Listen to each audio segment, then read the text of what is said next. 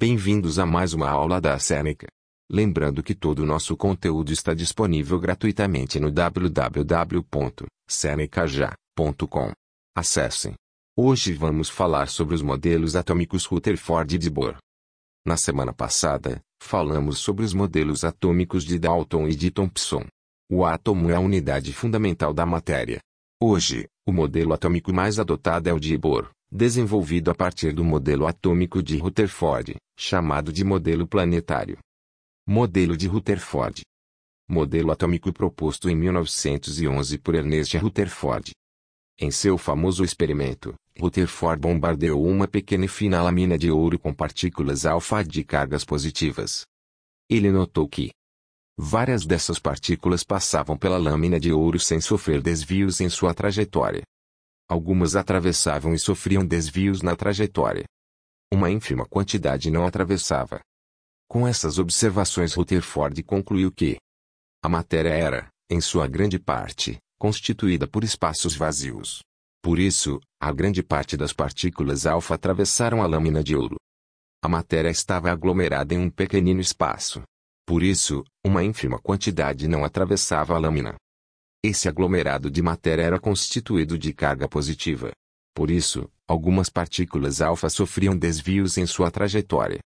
Segundo esse modelo, o núcleo do átomo é pequeno, denso e com carga positiva. Elétrons com carga negativa orbitam em redor do núcleo, na chamada eletrosfera. Em 1932, James Chadwick, utilizando a conservação da quantidade do movimento, realizou um experimento que evidenciou a existência do nêutron. O nêutron é uma partícula com a mesma massa do próton, mas sem carga elétrica. Modelo atômico de Bohr. Niels Bohr aprimorou o modelo atômico proposto por Rutherford. Segundo Bohr, em torno do núcleo, os elétrons se movimentam em órbitas diferentes e são capazes de saltar para órbitas vizinhas. Cada órbita circular é uma camada eletrônica distinta e apresenta seu próprio nível de energia. Ao se movimentarem numa mesma camada, os elétrons não absorvem e não emitem energia de modo espontâneo. Quando o elétron recebe energia, ele pode saltar de sua órbita para uma mais energética. Isso torna o átomo instável, pois o elétron mantém a tendência de retornar à órbita original. Ao retornar à órbita original, é emitida energia na forma de luz ou calorimetria.